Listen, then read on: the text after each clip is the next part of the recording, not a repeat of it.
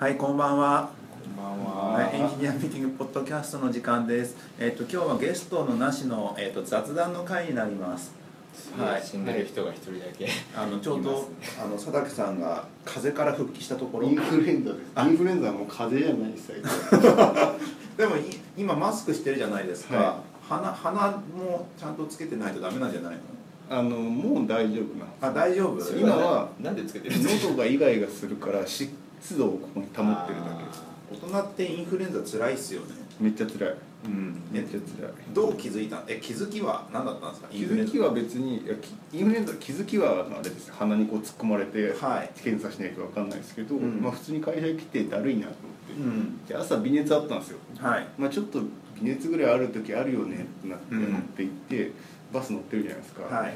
バス乗ってて10分ぐらいしたらもう立ってられないぐらい気持ち悪くなってきてこれはおかしいぞって思ってまあまあ一旦会社来たんですよそそこの時点で気づくべきじゃないですか。一旦なんかおかしいなでも熱7度南部ぐらいで微熱だなぐらいだったからちょっと今日はなんかあ酔ったかなぐらいで。ーバスに？バスに。ね毎日乗ってるバスに。ちょっと微熱があったからよ。それでまあ会社来るじゃない。会社来てなんか朝会とかやってどんどん体調悪くなってくるんです。はい。これはいかんぞと思だっってて朝会って言ってる時点で10時出社でまだ5分ぐらいですよね。全然朝会やってるから。ダメってその時点でもう限界だみたいになってる状態だから相当ですよ。そうまあ崖から落ちてるから。体調が崖から落ちていく。ね。でもじゃあその日はちゃんと我慢しようと思ったってことですね。そのそのぐらい辛くて。いやなんかちょっと朝調子悪いだけだろうと思った。ああ。いやいやー。もう大変です。だって俺タクって帰ったの最終的にあー。会社からもうバス待ってられないってそこ前の人が限界までいるからまあタクるしかないですよでも。でちょっと寝てれば治るかなと思って寝てたのよ。寝てたけど治んなくててかむしろ悪くなって次の日起きたら38度9分とかあるからえ38度9分って普通の風邪じゃないよねって思いながらあかんよねと思って病院に行く。そしたらインフルエンザと久しぶり23日ぐらい寝込んでたと。1週間ぐらいえっ、とね5日くん5日はさなんか規定が5日以上最最後熱が引いてから2日以上空けてから出社しなさいっていうそうなんだ。来て丸々一週間。でおお俺たまたまああ2日前にそのん？月曜日には熱下がったから今日来てるけどはい。あの月曜日まで寝込んでたよ普通に。リアルに。ああ熱引くまで。なんかもう立ち上がれないっていう病院の病院行くの思うんですけどみんな予想以上にちょっと体調悪くなったらすぐ病院行くよね。本当日本でよかったと思うあれは。でもそれあれじゃないですかね。若い頃は行かなかった。だんだんだんだん行くようになったみたいなの。そうなんだ。いやありません。いや僕病院あんま行かない人なんいやで行くよ。なんかちょっとさ調子悪いなと思ったら病院行くでしょ。うん。そうなんかえみんな偉いなとか思いながら見ちゃってて。俺親が保健部だかえどういうこと？うん、すすぐ行ってこいみたいな。ああそうそう。お医者さんリスペクト率半端ない。か お医者さんなんて風邪ぐらいで行ってもバファリンよこされておしまいじゃねえかみたいな感じになってそれはよくない。でだって医者とかさ大体そうじゃない？かかりつけの医者とかなかったですか？目の前あのじじ実家の向かい側がすぐ内科なんですよ、で行くんだけどもそのおっちゃんいつも同じことしか言わなくていつも同じ錠剤しかくれないから。そう俺行きつけなんですよね。行きつけ行きつけ。たまになんか新作の甘いバージョンの風邪薬とかくれましたよ。なんで？なんでそういうノリなんですか？でもなんかそうなんかこれぐらいの量食えるいっぱい。うん。そうでなんかジュースみたいだからガッパガッパ えああのなんかあの飲み薬？飲み薬。すげえ甘いすげえオレンジ色みたいなそうそうそうそう。あれ嫌いあれ超でしたね好きだったなあれ。いや俺好きえ 美味しかったからね。あまああったね。なんかすごい不思議な味のやつでも大人になってから確かに病院行ってもなんかすそそんなにしっかり診察されないですよ基本、うん。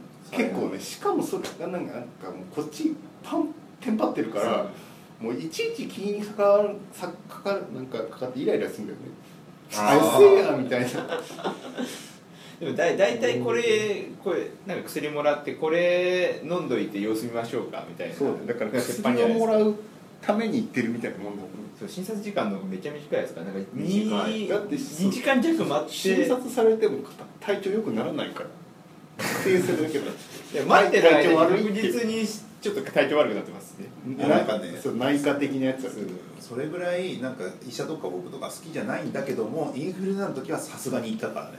インフルエンザって分かってたわけじゃないいやもう関節とかがすごく痛くなっちゃって歩けないし頭も痛いし辛いからも自己診断でインフうルエンザもうちょっと行きもうちょっと空いてる病院行きたいわってなって休みその日確か土曜だったんで。で無理あの無理やり車だって行って薬もらってタミフル飲んででちょっとちょっと痛みが収まってやっと寝れるみたいな感じ。そうタミフル系は本当は37度の時に飲まなきゃいけないんですよ。本当はね。7度の時飲むと37度キープでそれででもそれでも5日間は空けなきゃいけないんだけど熱が上がらなくなるっていう。おー。増殖しなくなるから。えじゃあそれ上げなく上げなくな増えなくなる。増えなくなる増えなくなる。そうそこでストップストップするっていう増殖が。僕行った時遅れてたから4 39度ぐらいか。行ったらもう39度でストップするから意味ないんだよだけどだけど40度に行きかねない感じだったからせめてのまだマシだろうっていう。死の死の危険がそ防げますそこからこう落ちていくから。そうそうもう増えちゃったものは減るまでは時間かかるけど一旦のところからこれ以上いかないっていう。こここういうふうになるところここで切るみたいな。そうそうそうそう。だから早めに行けば行くほど効果だから子供の頃40度の熱出した時とかあったけどさ。結構外で遊んでましたよね。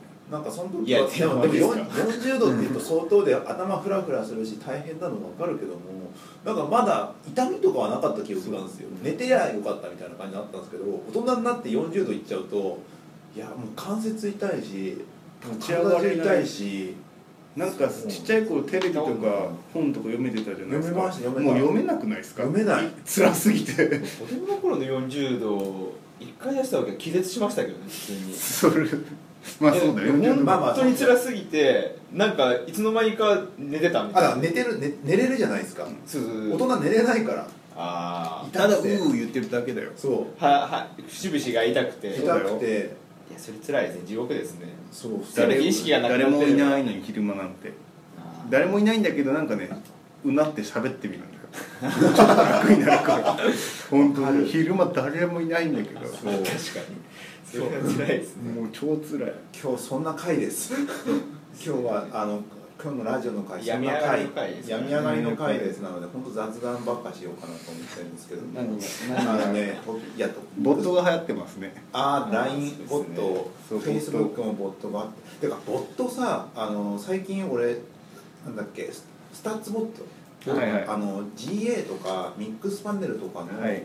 あのま、メトリックスかなんかを、うん。あのボット経ボット経由で吐き出してくれるやつはい。やってるんですけども、なんかだってあのスケジュールするときになんか Statsbot schedule なんちゃなんたら apply だ apply だか分かんないけどやって、どれを登録するんだいみたいなの聞かれるから、なんかあのなんかそれ選んでその後にひどどれぐらいの間隔で投稿するんだいデイリーとかウィークリーとか書いたりするんだけどすっげえ面倒くせえなとか思って、まあね、うん、なあれあれああいう、まあ、だから GUI できたんだけどねあだってあれなの結局やってることってボットって CLI でしょ。そうそうそう。コマンドラインインターフェースと同じことをなんか平文でやって平文っていうか普通のまあインターフェースが違うだけそうそう普通コマンドじゃなくて、えっと英語でやってるわけでしょそう。でほとんどテキスト書かなきゃ面倒くさいよね。当たり前だよね。だって結局アットマークなんちゃらアプリ名ヘルプとかやってさ一覧出てきてさああこう使うんだとか思ってやっていくのってさ本当ターミナル触ってんのと変わんないんだよね。変わんないですそうなんかターミナルじゃなくなっただけでほぼ CLI になってる。そうそうそう。でその優秀な CLI プラスなんかあのあっちから勝手に問い合わせが来るやつぐらいな感じになってて若干非同期なんだろうけど。そなんかそそんなにこう魅力を感じないですけどなんでそんなに流行るんですか？ボッいやもボットはでも流行るでしょ。だってそのその裏には結局人工知能とかが脈々とつながっていくわけで。そそこですよね魅力が、あシシリとかと同じですよね。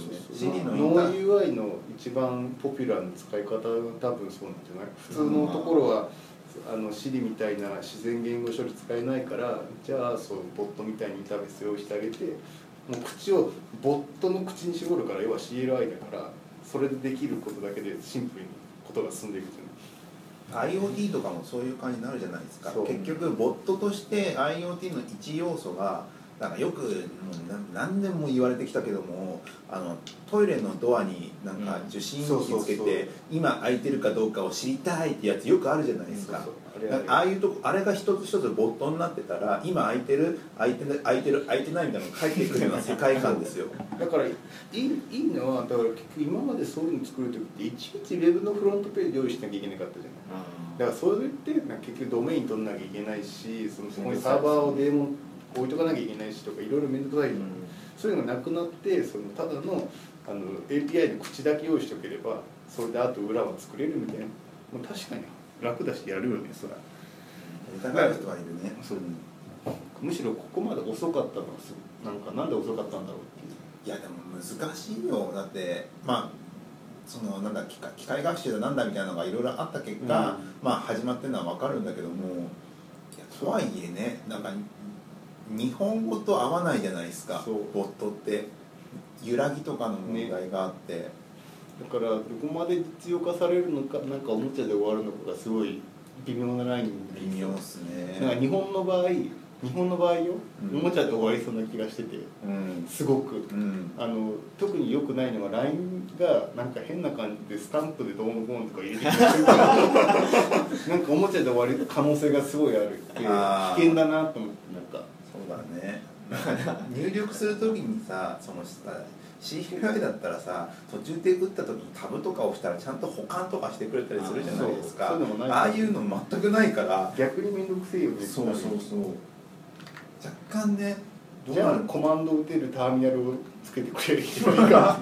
また会議しますからね。そう。するって思うけど、まあ、一般の人には多分新しいから面白いんじゃないうん。っていう感じ。もうちょいだから人工知能とか来てなんかコンシェルト的なやつがサポートしてくれてそいつに対して対話するっていう形になってそいつがさらに裏のいくつものボットをコントロールするみたいなのが多分来年とか再来年来る気がするんだけど。そこまで来たらなんかなんか普通にいけそう。なシームレスにみんなが使ってるだから Siri みたいなやつが多分フロントエンドとしていてくれて、我々は Siri に対して話しかけるだけであってその裏では、えっと、Siri が各ボットを叩いてるみたいなのもたあるありえるそうな気がするよね。なんか未来感が出てきていいですねそこまで来れば。なんだっけあのアマゾンのやつもそうだよね。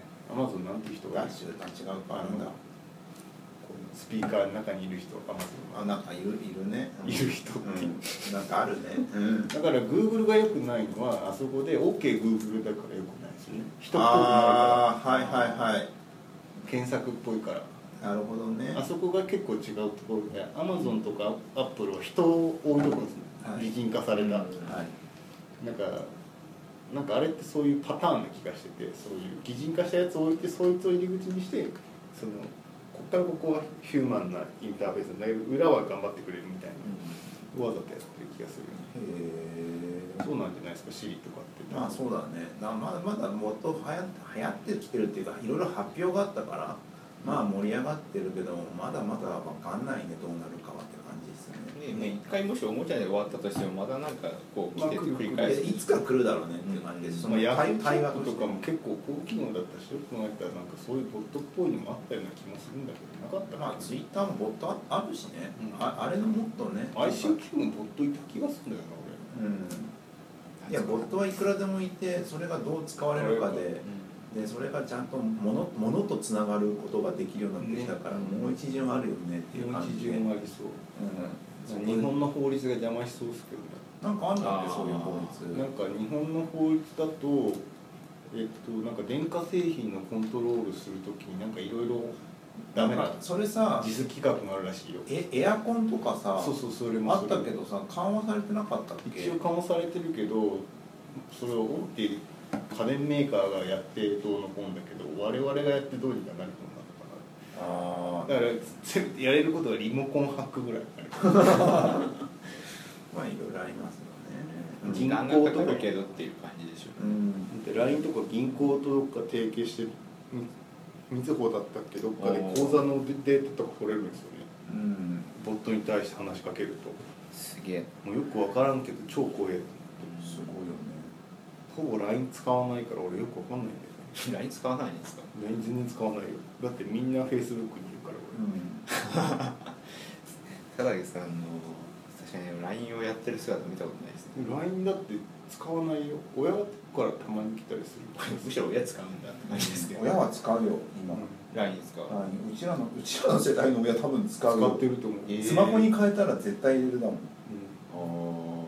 あなんかもうメアドが変わっちゃうから LINE を主のメアドとして使うのが主流でしょ。むしろあ今は。そうですねすごいなって。であれどうなんですか？だから熊本の地震で LINE ん？LINE アウトでしたっけ？はい。無料だよとか言って LINE をバーッとばらまいて LINE のなんかあれ？連絡と。なんか通信の問題でなんか怒られて怒られてたよね。なんか貴重な w i f i の帯域を使うんじゃないって、うん。電話回線補強しに来てるのにドコモとかがバカ野郎って言って。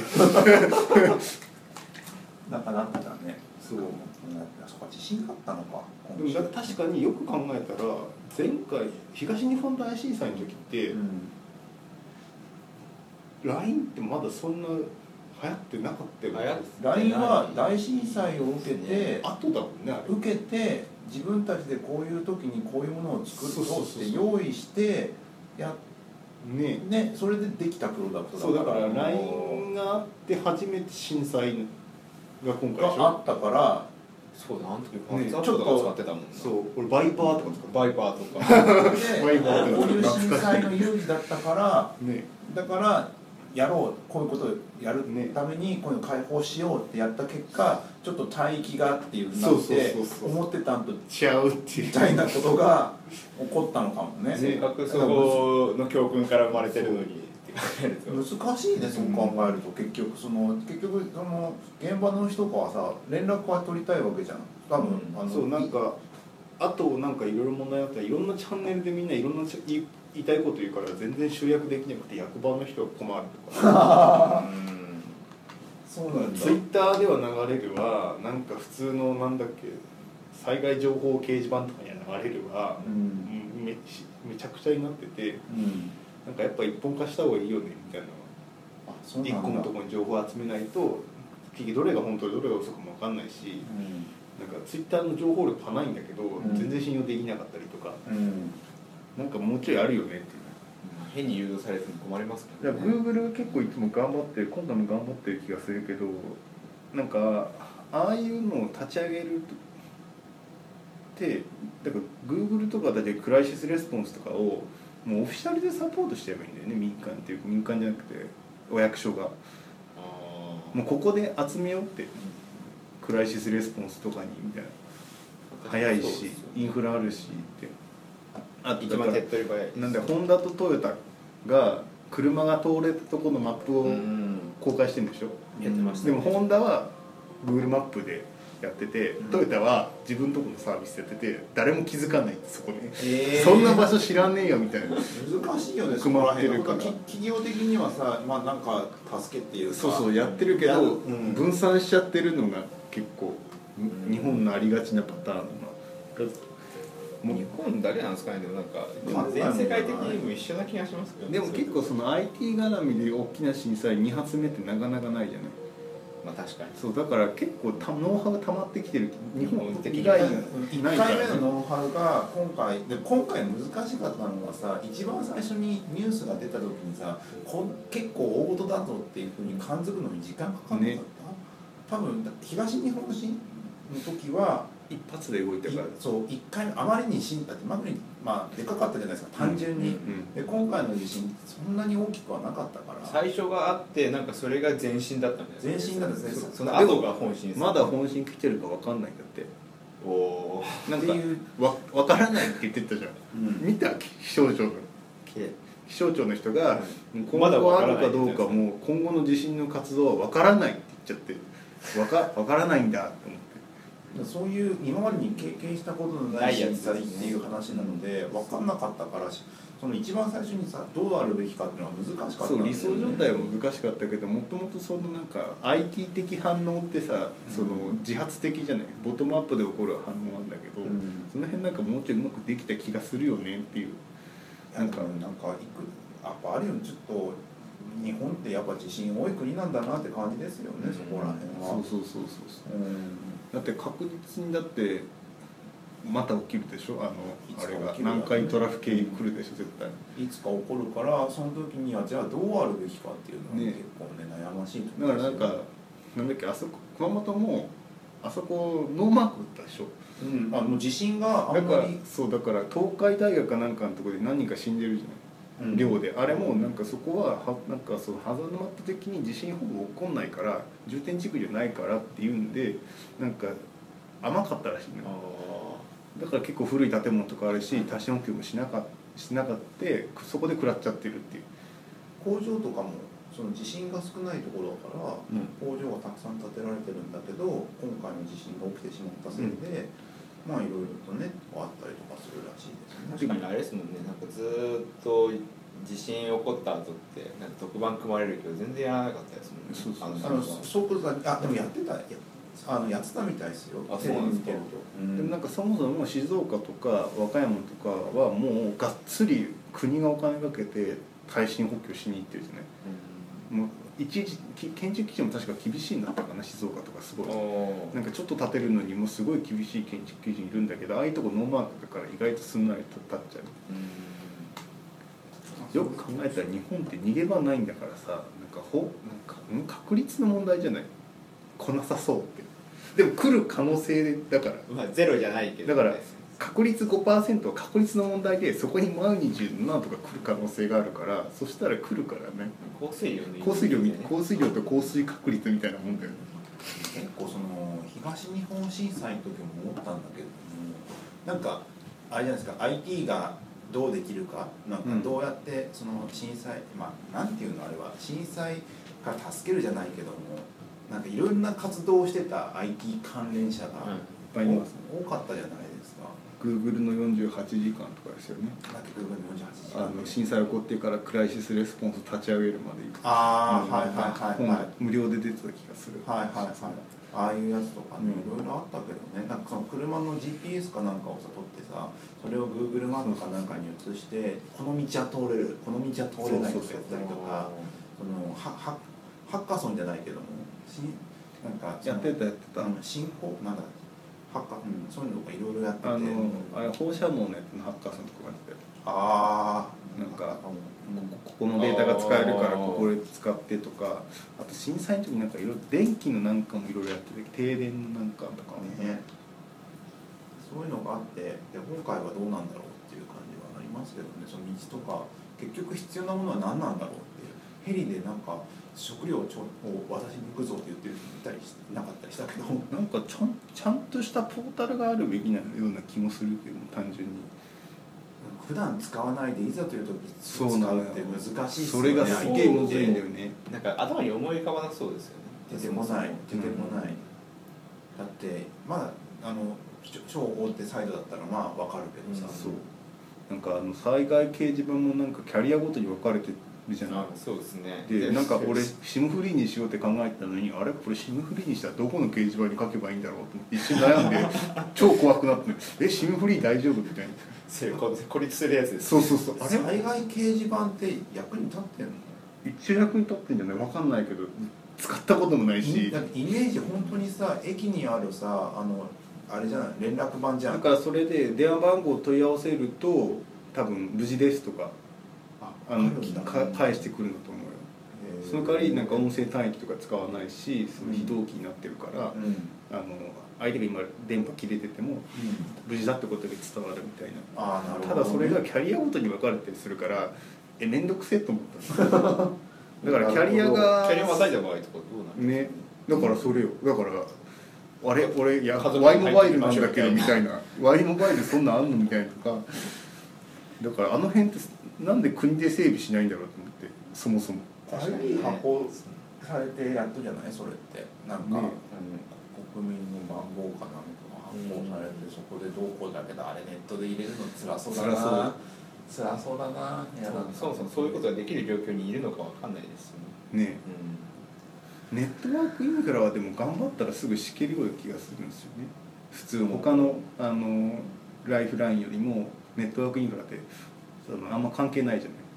そうですね。車バーって持ってってパラボナ立てればネットワークインフラってすぐ回復するから、そうですね。電気さえあとあとガソリンさえあれば発電できるからっていうので、結構すぐ立ち上がる気がするから IT ってもうワンテンポ早く動ける気がするんだよね。ソフトバンクがなんだっけアンテナ基地局アンテナかなんかを浮か気球かなんかえ？浮かせてたでしょ？そんなことできるんですか今。うん。なんか昔昔気球なのかなんか浮か空からえ前とかねグーグルがなんかのし海外のさ震災だか忘れたけど時に w i f i 機器かなんかを空空に飛ばしてえそれを拾ってなんかするみたいなことをやったりああ、えー。でもでもあれかフェイスブックがアフリカにドローン飛ばすみたいなのと一緒か、うん。電波インターネットの、うん。なんかそういうことをやってそれをキャッチしてその通信をするみたいな感じのこととかも、なんかやってたやらなんやらだから通信インフラ結構すぐ回復しやすいはずなんだ通信使える人が100%ではないからね。ね。そこ、まあ、スマホが浸透したとはいえね w i f i の設定って何気に難しいからね。0000ジャパンでしたっけ？あそうなんだ。つを開放したらしいです。へえ w i f i の設定でもしたことがない人って多分でもいるんでしょうね。いるしだってお店で w i f i 設定とかいうオプションとかあったりするじゃないですか確かにね。家電量販店とか。それでボランティアがわざわざ震災まで行ってこれで w i f i つながりますよとかやったりそんなことやってる場合じゃねえだろうって感じがします。難しいですよねそこら辺は。端末置いときゃいいんですかねもう。あの PC とか。的なでもそういうものはなんか生きてるボタンみたいな。生きてるってやるとか写真撮られてカシャってそのままどっかアップロードされる生きてる。生きてる。怪我してますみたいな。いや生きてる。生きてないがわからない、うん。生きてないわからないですね。厳しいね。なりましたね。ああと何かあったかな最近。ああうん何かあったかな。あ俺はほぼ寝てたからプロゴルファー猿ぐらいしかなかっゴルファー猿見てたんですけど。最最近さあのーなんかねリリーダーシップの話？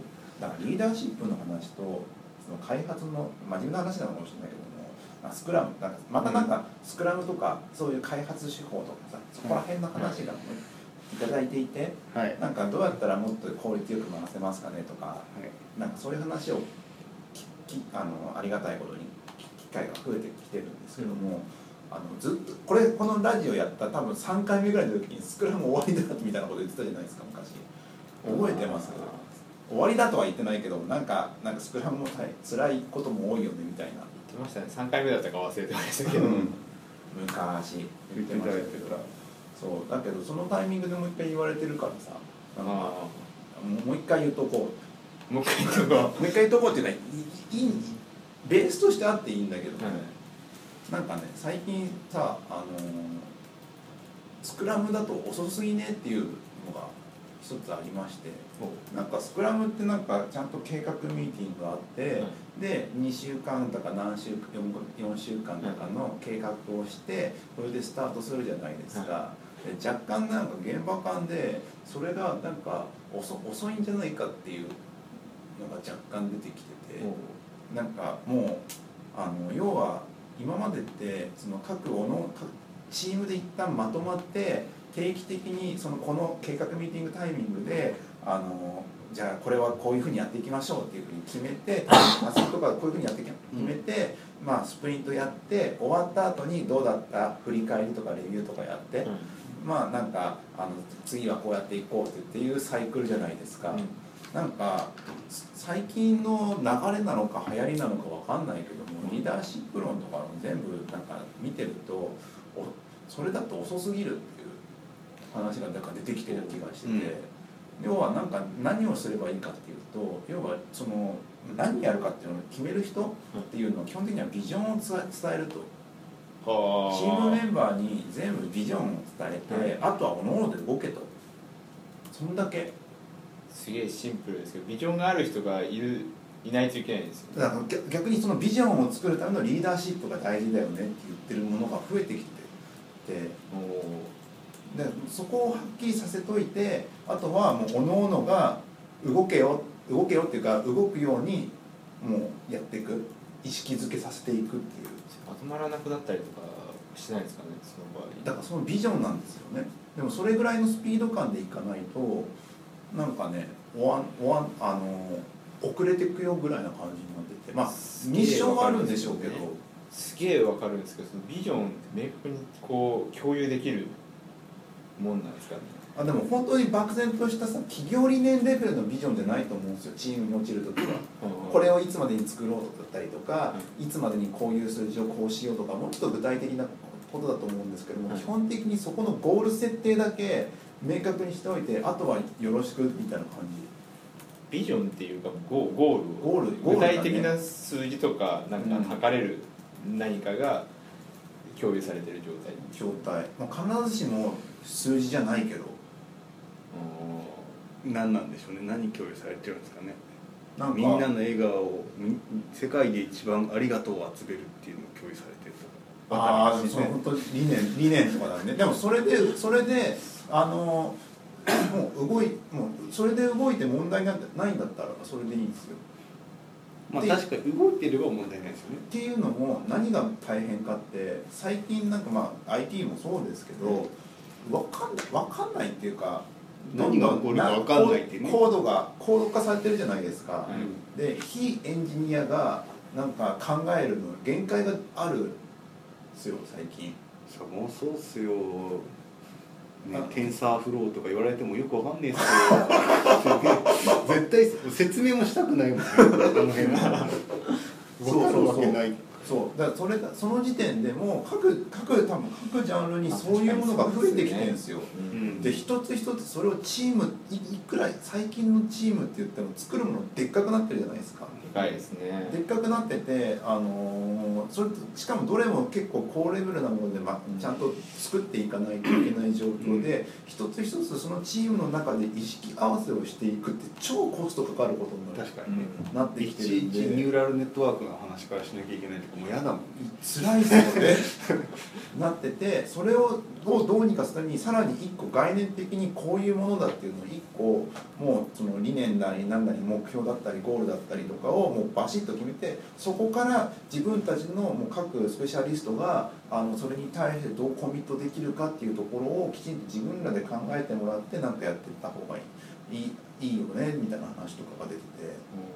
すごいけどなんかスクラムとかもあ,、あれだなっていう。そうですね。でもうんそうよね。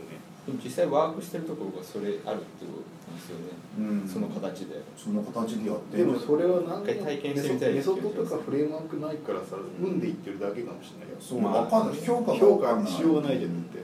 スクラムっていうフレームワークだからあれのまあ、乗っかれば一応そうフレームワークからずれなければいけるみたいな。だからそこそこまずその理念があって、うんそのその中でなんかじゃあ、G、GitHub 使おうとかじゃあ看板しようじゃあこういうふうに可視化しようっていうのは全然あ,、ああり得る話なんだけどもそこには何も縛りがなくて。まあそっか。もう手段手段の話じゃないですよね。手段の話じゃない。方向性抜けて、うん。そっちの方向に川が流れてたら成功みそこだけそこだけ握るっていうのの話とかがあってへえとか思いながら。ななんかそうですね。うん全然いいか悪いかは評価できないです なんかそそれで間違った方向行ってるのに間違ったとは言えないよとか全全部評価できない。のチームにアプライできるわけじゃないですもんね。全然できないと思うよ。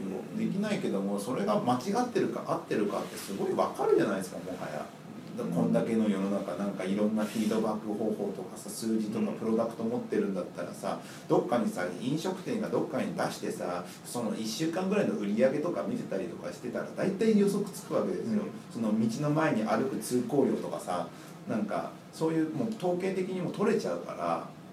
だから人があんま変わらなかったらなんかだんだんワークしてくるのかなとか思うんですけど人がはい移り変わり激しかったりとかするとすごいきつそうだなって思うんですよねだからそもうそこはもうその意識づけの問題だから。いやーそんな人間の意識づけなんて簡単にいきませんよ。あだから逆逆にもそこ超厳しいんだと思うよ、ね。なんか誰をバスに乗せるかみたいな話がずっとあるじゃないそこだけもうそこだけやる。そこだけ。スクラムのそこだけ取るみたいな。そこだじゃあもうもう入り口このこの乗ったら OK みたいな。そうそうこの意識づけをちゃんとできるかどうかが全てじゃないですかそれって、間違ったやつバスに乗ってないよね。バスの文言合ってるよね、うん。ゴーみたいな感じ。そうそうそう現実的にそそこまでちゃんとしっかりできればいいんですけどね。逆にそこで一回一旦もうバスをガチャンと押し込んで行けってなって行ったらもうあとはお任せなんですよ、うんっていうのが一番早いんじゃないのっていう。でもそれコストを抱えそうですね。そのバスに乗せるやつのコストパないですよね。ねパないんですけど逆にそういう風にならないともうなんかプロジェクトのスピード感に置いてくつけてんじゃねえのっていう説が、うーん。まあ確かにね。うん、今きちんとスクラムやろう。じゃあここでなんか認識かけようっていうのでやることもできるしでかいことやるときは多分そっちの方がいいんでしょうけど、なんだろうなんかねどっかのタイミングでなんかそういうそこら辺から外れていくというか、うーん。なんかやんないといけないのかなっていうどうだ課題感を最近感じてる。そうっすよね、まあ、確かになんかもうこんだけレッドオーシャンになってきたらこの業界、うん。もう出し抜かなきゃいけないから、うん。そうなってくると速度こそが勝ちになってくるじゃないですか。そうっすよね。高い PDCA サイクルみたいなのとかどうでもよくて速度が一番うん。重要になってくる。しかも PDCA って僕なんか言ってますけどその Web の PDCA って実はあんまりねなんかあのまあ大事なことだけども信用できるかどうかはまた別問題だと思ってて。なんだろうななんか結局ユーザーのニーズってもっと本質的じゃねえかみたいな。うん見たいものを見てるだけなんじゃないかっていうところ多分 PDCA の人は落とし込んでるんだろうけどもうん。なんなんだろうななんか見たいとこ見てる。見たいものを見る。わかります？結局なんか動画のサービスとかあったらうん見たいものを見るわけじゃないですか、見せたいものはなかなか見ないですよね。テレビで PDCA 回すのってどうします？テレ普通のテレビ番組とかでそれやった時にえっとやらないんじゃないですか。やらない。あえて俺テレビはねあえてやってないと思うよ。ああ PDC 回さないってことです回して分かっちゃうといろんなことが分かっちゃうせいであああの視聴率っていう結果だけに落とし込んで、特にそれを精査するものなんか細かくチェックしてはいないって気がする。あえてあ一応なんか変数としてはあるんですよね視聴率。視聴率じゃない視聴率は結果だから、えっと出演者前の番組裏番組あとなんだっけな。前の番前回の視聴率だっけな。まあなんかそこら辺の係数変数があってそこから、あのー開始して1分ぐらい経ったらその日の視聴率が分かる。予測がついちゃうらしいんですけどもなんかなんだろうな。でもあんまり複雑な計算してないって話で。始まらないと分かんないってことですよね。でもそれだけ。いやでも大体は始まる前から大体わかるしこの出演者とこの組み合わせだったらこれぐらいの視聴率だよっていうのは分かるらしいんですよただそれが跳ねるかどうかが分かんない。あらしくてなんだろうな。でもそれシンプルじゃんっていう。あうん。そんな難しい計算じゃねえんじゃねえのかっていう。でそこにやっていく上で PDCA っていうのは結局なんかどっかで闇闇というか。そう闇がなんかぐちゃってしてるとこなんかここから先はちょっととりあえずあえてぐちゃっとしておくみたいなところが 出てくるみたいな。や闇がああの PDCA で回せるのってベースを整えるところまでで。うん。まあでもあんなに古い業界だからなんかすごいめっちゃ金あるからめっちゃ研究してますよ。うん。逆に。どこが？テレビとかって。そこ、うん。やってるかな？だって市場的にはでかいじゃないですか。めちゃくちゃでかいお金かけてるとこは、そうお金があるところは想像以上にいろんなことやってますよなんかもう無言なんででそんなパチパチしたんですなんかあるじゃないですか。なんかいろいろ試してたりしてるじゃない？まあ試した、うん。試す番組ありますよね、深夜単位に。そうそうああありますね。その試しそこで試してるのかもしそんなあったりとか、れない、これやゴールデンに行けるのかい？みたいな。うん。いいやってますよね。確かそうだからまあまあなんか PDCA でっていうその本当に典型的な世の中に言われてるスクラムブートキャンプとかをなんかあるじゃないですか本とかでも、にでそれをやっててそれを俺そのままやってきたかなと思ってやってねえなってなってて、うん。うん。やれないんですもん大体。あれ正しいんだっけ？じゃじゃあやれないのになんでこれをやるんだっけ？大体やれないですねあれ。あのあの問題感を今なんか抱えてる抱えてるっていうか不思議がってるところ実はこっちの方がいいんじゃないかってその前にちょっとあったそのスクラムを提唱してる人がもう10なんなんで10年前のこといまだにやろうとしてんだよみたいな話とかね。あるじゃないですか。そうなってくるとその理念の話になっちゃっててなのかなんか最近言われてるから、もうそことバ誰をバスに乗せるかのところで全部そう全部そこでもうそこでもう体系作っちゃえばあとはどうにでもなる。すげえそこ難しい。多分だからやっぱ速度感が大事なんだろう。昔の速度感だとあのスクラムの速度感でよかったんですよね多分。そうそうそう。今の速度感速くなっちゃったせいでうん。速くしなきゃいけないけど、ひょっとしたらまた遅い時代来るかもしれない。いや遅い時代来たらまたちゃんとまたちゃんとやるのかもしれないけど今はたまたま早い時代でじゃあ早い時代のメソッドが今ないわけですよね。そうそうだから2週間1週間でできるとかそれが遅いのかって話かもしれないけど、やってて話してて思ったのがなんかねいしその結構そのい意思決定っていうものを明確になんかね承認承認とかをちゃんと持とうとするともう遅いんですよ。なんか結局自分やって、あ失敗したからやっぱこれ直すわぐらいの速度感でいかないと、なんかね詰まるんですよねいろんなことが。うんうん確かにそういう意味だとまあビジョンがあれば、ね、あのそこの時間はすげえ短縮できるとは思いますけど。決めるところってその自分はこれをやろうとするこれを作ろうとしてるんだけれども、あのー本当にいいんだっけっていう時の判断ね。が誰ができるかね。でそれが各個人ができるんだったらば早いよねっていう考え方だと思うんですよ。そのビジョンが揃ってそのビジョンからそぐわない逆にそのビジョンから離れてるんだったらばもうそれはちょっとやっぱ戻そうよって話すにげえでも俗人的になりますよね。そのビジョンをちゃんと共有できる状態を作り出さなきゃいけないから、その逆にそのビジョン作りメソッドが出てくるんじゃない？なんかエレベーターピッチみたいなやつだとブレないのかみたいななんかそういうのがみんないろんなメソッドを持ち寄ってなんかまあそれができる人一人になんだっけ？一個の絵描くやつとか。ああキャンバスリンキャンバスだっけ？リンキャンバスか、リンキャンバスとかもそうだしああいういろんなメソッドを使うんじゃないそこで。なんか俗人的なのも分かるんだけどもバスを誰に誰をバスに乗せるか選ぶ時点でもう俗人的ですよ、にそうですね。そこでもうその自分の考え方と近い考え方してるやつばっかり集めればそのビジョンの共有はやりやすいはずだよねっていうのをやっていく。もともとのベースがすげえこうシンクロしてるのが重要ですよ、うん超重要、まあ、そこのそこがすごい重要になってるんだろうなっていうのを最近感じる。もはやだからチーム作った後だと遅いからチーム作る前のメソッドをいっぱい溜め込まそうなきゃいけない。そうそうだね。多分獲得戦略から変わって人をどうやって人事とか人をどうやって取ってくるかっていうかどういう人入れるかっていうところまでそれがいくじゃない、完全に夢絵空事だと思うんだけどけなんかそこがやっぱしちゃんとできるようなことをしとかないと大変なんだ会社レベルでなんかだい大体ここ一緒みたいに揃ってれば楽かもしれないですけど。うん。まあ、確かにスーパーエンジニアより話の分かるやつの方がいいっすよね。なんとなく。でそそこの時間で多分コミュニケーションロスがまずすげえ減りますもん、うん。そうなんですよ。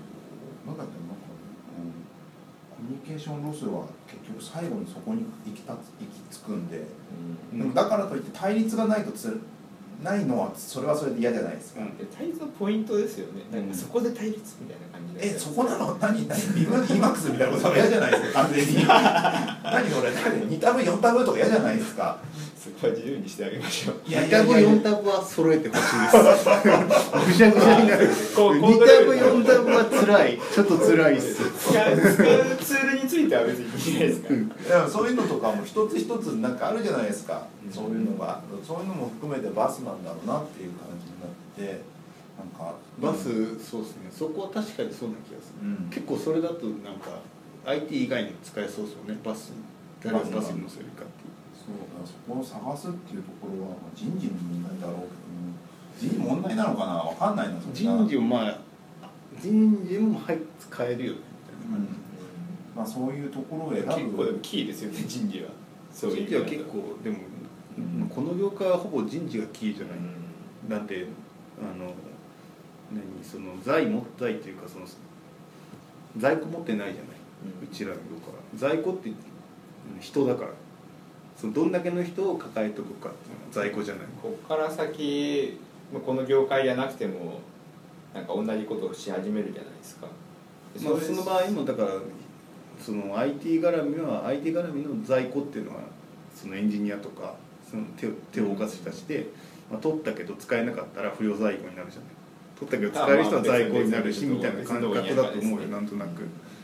だからこんだけ人がお金かけて人をってみたいなそうだだから鰹節業者がいいカツオ取ってくのと同じですよ。なんかね世の中のそのリーダーシップ論じゃないこら辺とあと開発の道具になんかいろんななんかあのツールがあってそれを管理してこうみたいな感じのがあるけどもなんかね開発スピードを、ねスピードをね上げるっていうのを少しでも速くするっていうのを念頭に置いていくといろんなものが削れてって結局理念しかねえぞこれってそこで揃えるとかしかないぞこれはっていうようなことはな考えるねでもそれが違うおかげでなんかさやっぱスキルの良し悪しがあるわけじゃないですか、うん。いろんな担当の。それでなんかいろんないざこざが起こるのは全然わかるし。わかるんだけどうんなんだろうななんかねその結局問題なので全部コミュニケーションなんですからね。そうね。なんかコミュニケーションのろ仕方の間違いだったりとかあのーまあなんか、まあ、資料を作ってそれでなんか、まあ、よくあれだけど企画書を作って、まあ、仕様を書いてそれを渡すじゃないですかエンジニアに、じゃなくてもうエンジニアがもう全部頭の中にあったやつをわーって書けば早いじゃないですか多分。確かにね。最速ですね。そう。でそういうことができる人がやっぱ今後なんかそそこら辺れはサービスのさビジネス的なところはそうですけどなんかそこにプラスでもあれじゃないですか。なんかデザインとの乖離とか出てくるか見た目とか。もう全部マテリアルデザインでいいんじゃないですか。そうなんかそういうそういうところもありますよね、うん。全部一個に押し込んでしまえば、うん。でもそれやってみて当たったらなんかデザイナー雇ってちょっとデザインよくすればいいんじゃないっていうなんか。速度的な話だから今。最初は最初はマテリアルデザインでやってそうそうそう。オリジナリティはだってあらゆる、まあ、最近のサービスの大体その最初から結局言うは良かったのパターンもうここ23年もない気がして意外と、うん。なんかデザインいいっぱいあったのよ。けど全部失敗してる気がして結局一番デザイン適当だったスナップチャット残ってるとか もう最初くっそだったじゃない UI とかも本当に。まあそうですね。ああいうの残ってるとかそういう感じのような気がもうするよな。まあ確かに。だから当たってから直しゃいいよね元に戻ってきましたねそういう。だから結局なんかいろいろちょっと飽和したからみんなデザインに行ったんだけどデザインを強くして良くして出したからといってそれがヒットするかって言ったらヒットするかどうかまだ分かんないんで。まあ、確かにビジョンが良ければなんかそこにとどまってるからそその間に直せばいいって話そうそうそうそうそう。なんかその最初が超大事っていうか多分その別にスクラムやってもいいんですよ全然。スクラムやるのも何でもあのガントガントでやっても何でもいいんですけどやっぱビジョンをなんか決めちゃんとチーム認識合わせるっていうところの重要性がやっぱ超重要だなって。うん。まあ、ビジョンあってスクラムやったらそのスクラムにかかってる一個一個の時間はすげえ短縮されてるでしょ。されるでしょうしまあ、うん、別にガントでも自分たちは何をやろうとしてるのかはっきり伝わってるってところが、まあ、やっぱ大事なんだろうなっていう。なん。か何にでも言えそうな感じいやもうだから結局その抽象的に言っちゃうとそこなんそこに行っちゃってそこそこさえ守れてれば別に何だっていいやっていう。大崎さんの思うリーダーシップってどういう感じですか？えリーダーシップなんだろうね。雑な質問だな。だって今今の話まとめるとでもそこに行き着くじゃないですか。な。んか最初からずっと思ったけどなんかあきなんかそれ多分みんな聞きたいんじゃないですか？たいやだからだって俺そもそもリーダーじゃない まず。うん。リーダーじゃない。で基本的にリーダーは何もしないっていうのが僕は一番腑に落ちる話なんで。リーダーっていうのは基本何もしない、まあビジョンだけをこビジョンだけをっていうか、まあ、定義してる。定義するというかもう他の人が結局プロダクトの責任者ではあるわけじゃないですか多分リーダーって、うん。だからプロダクトができ,、まあ責任は取る責任は取る取りますけど何もやんない人が一番優秀ですよ何もやんなくてもできんだよ。そうですごい、うん、魔法だ魔法。確かにそう考えたらそうですね。だからファラオみたいなもんですよね。何もしなくてピラミッドできるから。そうそうそうそう。そういうことでしょ？昔のエジプトは優秀でしたね。めっちゃ優秀。確か何もしてないんだよファラオ。優秀。にそうですね。何もしないし何の役にも立たないピラミッド作るんだよ。お墓お墓作ってるだけのビジョンがあるから。ビジョンがあるから。すっごい人数の人が動く動いて最終的にできてしまう。ファラオになれって話になっちゃファラオになれ。ファラオ。ファラオ。あれでも究極のリーダーシップじゃん。だってうん。どうやってわざわざさしかもあれなんか奴隷じゃないでしょ。なんか喜んです。喜んでやってたらしいよ、まあ、お金もらえるからっていうのもあるけど。あまあそれでも大変じゃない？ああの何年もかけて。漫画とかで見てるやつはすげえヒーヒーってこうあの石運んでましたけど。ぽいんだけどなんかちゃんと給料払われてたしみたいな。あ出稼ぎに来てたみたいな感覚としたお仕事なんですね。そうそれをあんだけの人をこうバーって集めてあんだけ一個のあの三角形を作らせるのはまさにビジョンの共有じゃんだってあの時代にこれ作るんやっつって砂に書いても分かるわけないじゃん。どれぐらいのサイズの あんなでかいの俺ら知ってるからいいよピラミッドはこういうもの完成だって完成したものを知ってます知ってるからいけるけどその昔の人知らないわけでしょ。最初に作った人はねね。すごいです。それであれ俺あれ作るんやっつってファラオが言ってえー、ってなったけどそれを向かせるわけでしょ、ん。なんやかんやで。いろんななんかいやなんか神様がどうのこうのとかでビジョンを共有するわけでしょ、うん。それの結果ピラミッドができるわけでしょ。宗教っぽくなってきたな。でもまでなんかねあしっかりね。なんか伝わる言葉が宗教っぽくなっちゃうかもしれなないん。かリーダーあの俺見た最近その本本のタイトルそのそのリ最近その同じような名前の本があってそれをざっと読んだ時にまああったのがなんだっけなあのリーダーは直感で決めるんだって。直感で決めることなんだけどそれを人に説明する時にストーリー立てて論理立てて説明しなきゃいけないっていう。あなんかちょああすごいありますね。インプットとアウトプットのこのなんかパターンがこうななんか一応言い方悪いけど右脳から入って左脳でアなんかウトプットされるアーティストとか大体そうですよ。よとりあえず作ってみていいと思うんだけどなんか聞かれるじゃない、はい。だから後付けでいろいろ頑張って考える。論理的にそういう感じそういう感じ。多分アーティストの種類によると思いますけど結構なん何パターンかいると思うんですよ。いやね結構そうなのよ。うち大学の先生もなんかね結構そうですしかもなんか結構ギリギリのとこでやってるとその論理で積んでいったところの先に作品ってあるからなんか両方から行くしかなくってなんかもう毎回毎週言ってることはちょっと違ってるんだけどどんどんここを詰めてってるみたいなことをやってたりする。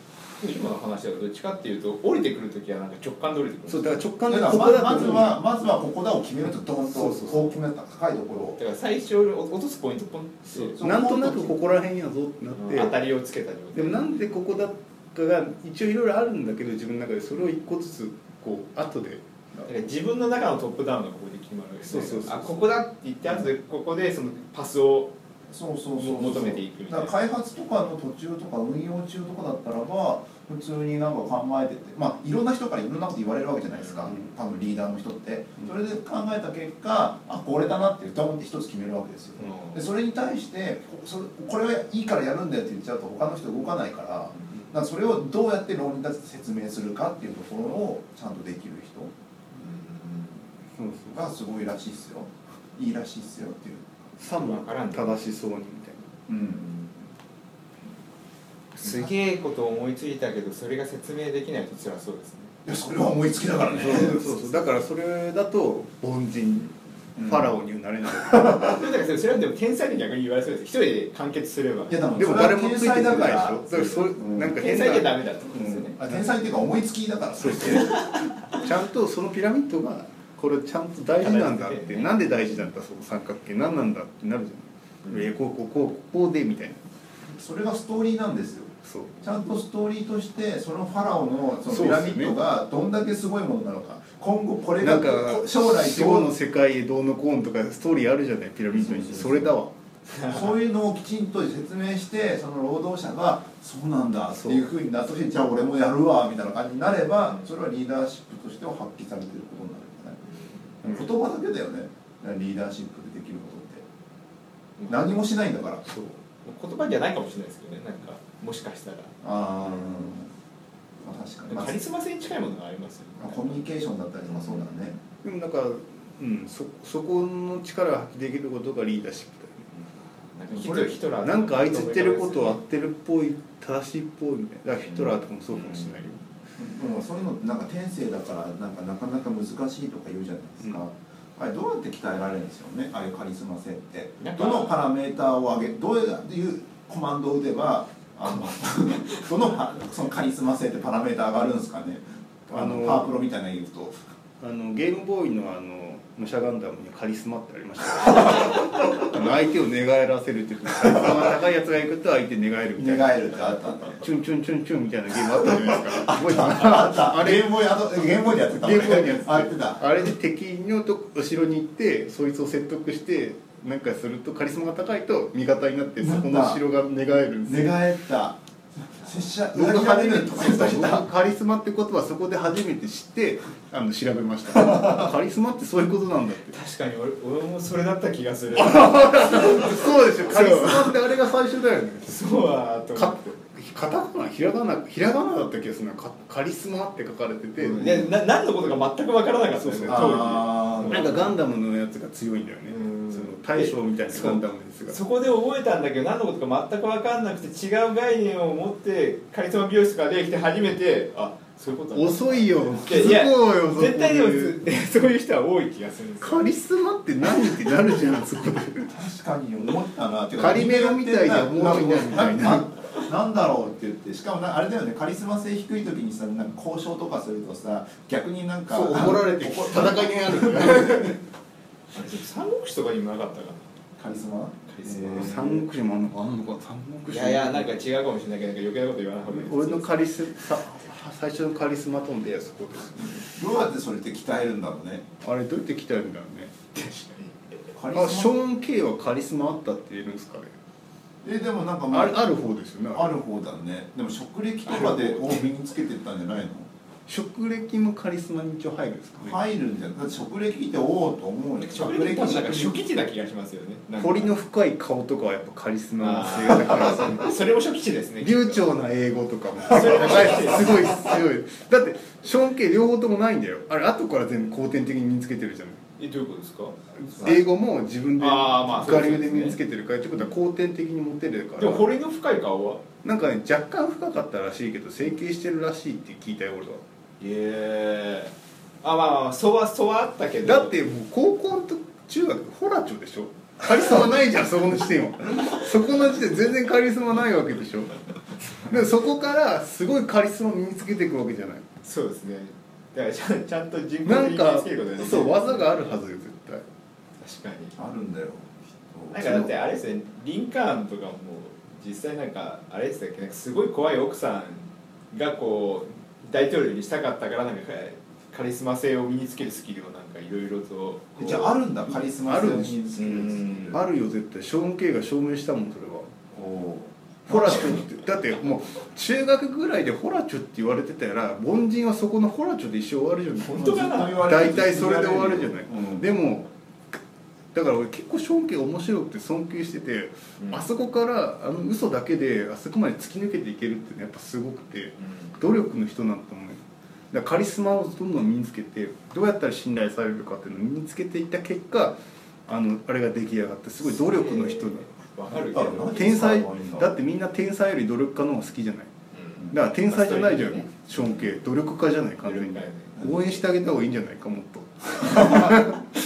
割とでも応援してる人すごい多いと思いますけどね。ね結構ねあそこまでみんな騙す力とかいや騙そうと思ってやってないかもしれない。騙されちゃってるかもしれない。勝手に見てる側がね。見てる側がね。あ別に騙そうと思ってショーン・ケイが何やかんやったんじゃなくて勝手に向こうが仕事くれてたら別に騙してるわけじゃないじゃんあうんまあ経それ経歴以外の話です経歴は詐称してるかもしれない 多分みんなそこだと思うんだよね結果。だって普通にコンサルで来られてもちゃんとコンサルしてもらえば別に経歴がちょっと嘘ついてても結果はいいわけじゃない。だってけあれですもんねなんか実力でああやってちゃんと仕事もらってるわけだから。実力はあるんです。そう。ただ経歴が詐称されてるだけで。経営さん取材そうですね。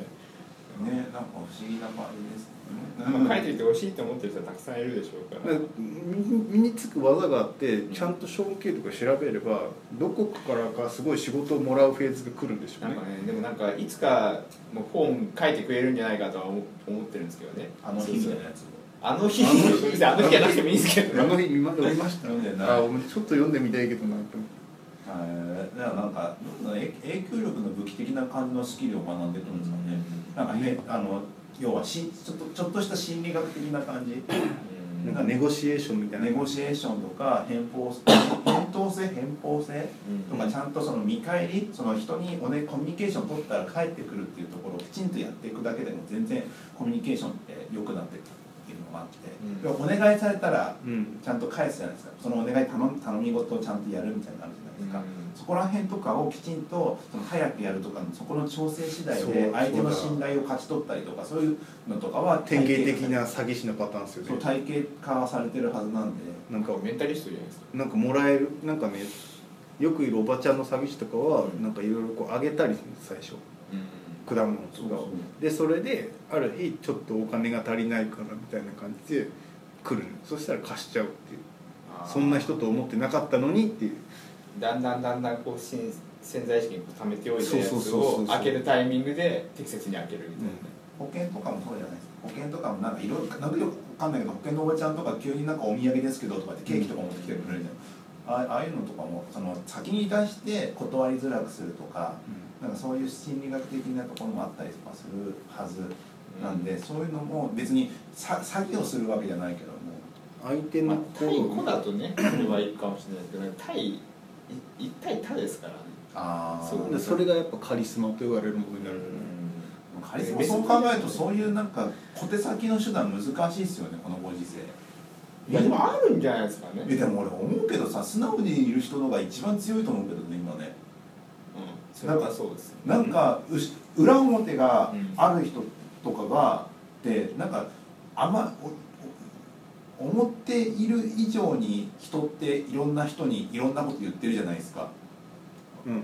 なんかあの噂とか全部含めて、なんかそう SNS 吹きだまりなんか吹きだまりっていうかそのまあ LINE だったらさなんか一部のグループチャットとかあったりとかしてさ、ど基本的にさ一人がさ噂レベルで喋ってるんだったら全然いいんだけどさなんか吹きだまりみたいなのがさうん。なんかあるとそのチャットルグループチャットとかの、そそこにさなんかさ思わぬことがずっとさなんかさなんかあの変な変な方向になってさ溜まってくるじゃないですか。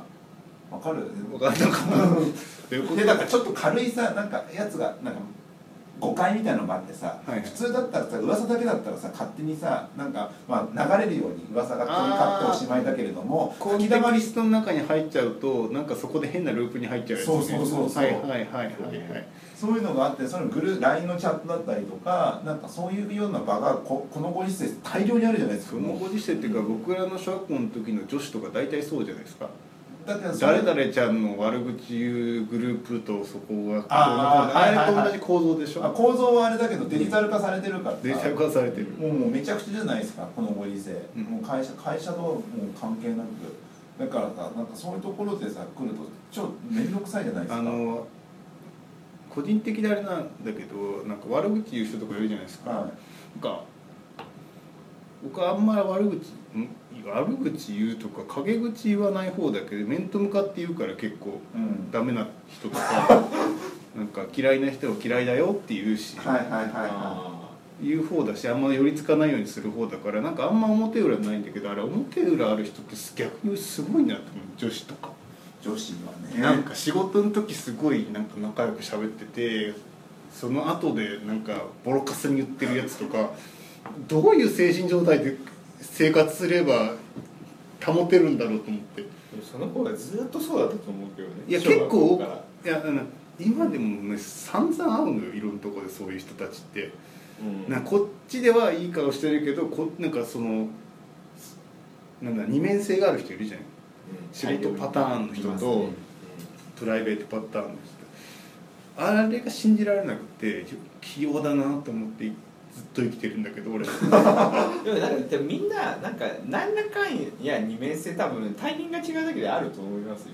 まあプライベートと仕事って分けてる分けてる人とかあとなんまあか、気の張りようとかあるけどなんかうんそんななくて俺個人的に。いやー佐竹さん多分自分が楽だなって思っている時となんか面倒くせえなって思っている時の対応は多分いやそれはそれはずっとるその一直線上で面倒くせえなとかはあるけど今面倒くせえなと思っていることを隠して過ごすみたいな人たちいるじゃない。その二面性で、うん。俺出るからすぐ。出るじゃないすぐ。なんか面倒くせえなと思ったら面倒くさいで出るし。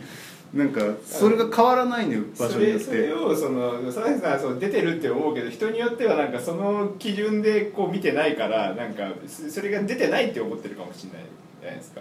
そのなんかそれは伝伝わってないだけで別によくって。なんか特にその自分でスイッチがないのよ。なんか今悪口言っていいフェーズみたいなのとか。ない。えーあの分かるんですけどね。なんかその人はその人でスイッチがないって思ってる気がしなくもない。あそそういうこと？そうそうそうそうそそう。う自然にやれちゃってるって自然にやれちゃってそれもすごいよね。声声も違う時あるもんね。うん。ああ女性の人って。そうですね。こんえ、うん。そっちでそんな声出てこっちで全然こんな声だみたいなあるね。あれとかすごいなって思うんだけど。あれはすごいと思う素直に。どういう脳みそ使ってたらそんな切り替えできるんだろうと思ってパッて。でも直感なんでしょうね。そう。直感っていうかなんかもうその時そういう反反射神経的にこう動いちゃうんでしょうね。ね脊髄で多分そうなっちゃってるんだと思う。そう。脊髄？脳使ってないじゃん。でなんかそういうふうにこう反応がそこから始まるみたいな。ねそうそうそうそうでもああると思うんですよね。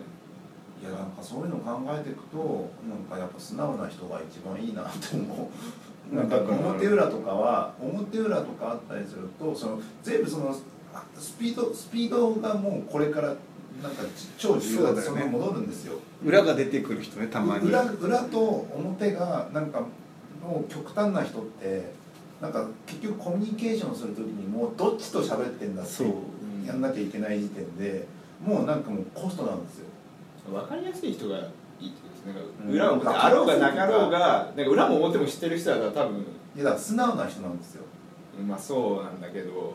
そうなんかねそういうなんかねいろんなその喧嘩なんだろうな全部同じことを考えてる人がなんかやっていくべやっていくっていうよりももうこれから先絶対スピードだからスピード勝負 クオリティとスピード勝負なんだけどなんかそのうちまあスにピードまずスピードクオリティフェーズではなくスピード両方は高い方行かなきゃいけないからスピードも上げなきゃいけないけどスピードを上げるにはなんかこ難しいことやってみんなで意識合わせようっていうよりももうとにかくあのバスにちゃんと乗せてあのスピードもう意思をあるやもう疎通できる状態でかつもう何か議論とかも素早くやって素早く解決して素早く解散できるような感じにやっていくような体制を作るのが必要なんだろうなっていうのがなんかクオリティはなんか物量投じれば何とでもなる気がするんですよね最近。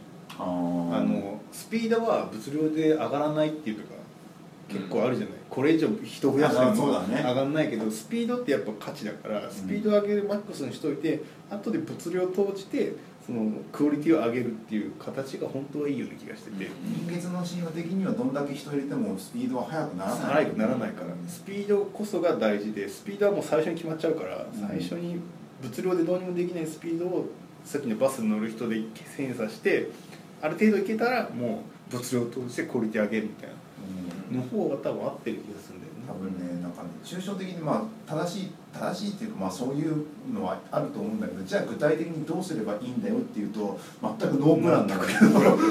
バスいやでもなんか言いたい言いたいことを言ってみたってだけだから。なんか最近はそれをそれを考えていてだからバスに乗るチェックシートをいっぱい作っていけばいいんじゃないですかモデルとして。まあそうだいやでもね直感じゃない？なんか入れ墨ある人はダメですみたいなお風呂か。お風呂みたいな 身長何センチ以上の人しか入れませんみたいなのとかちょそういうなんかそういうなんか一個一個チェックシートの羅列みたいな感じあなん作ってる人いるね確かにそういうのね。そういうの。なんかなんだっけあのスタートアップの何人10人かなんかに入れちゃいけない人リストみたいなとかよく出てくる。じゃないああいう感じじゃないですか。あのそういうの大事だねそれでそのチェックを一つ一つ見ていってだこういう状況の時にどう動くだろうっていうのを考えながらあこの人はいいこの人は厳しいなって。あ厳しいなを入れるリストはね。この人こういう人は絶対入れちゃいけないよなっていうリストを作るんだろうな入れちゃいけないリストだう入れるべきリストはそうネガティブな方で切るしかないと思うね。だっていい人は望み始めたらもう終わんないじゃないあ高望みし始めだからいい方より毎あだから入れちゃいけない人をどこまで上げるかって話ですよね。だから賃貸と一緒だから。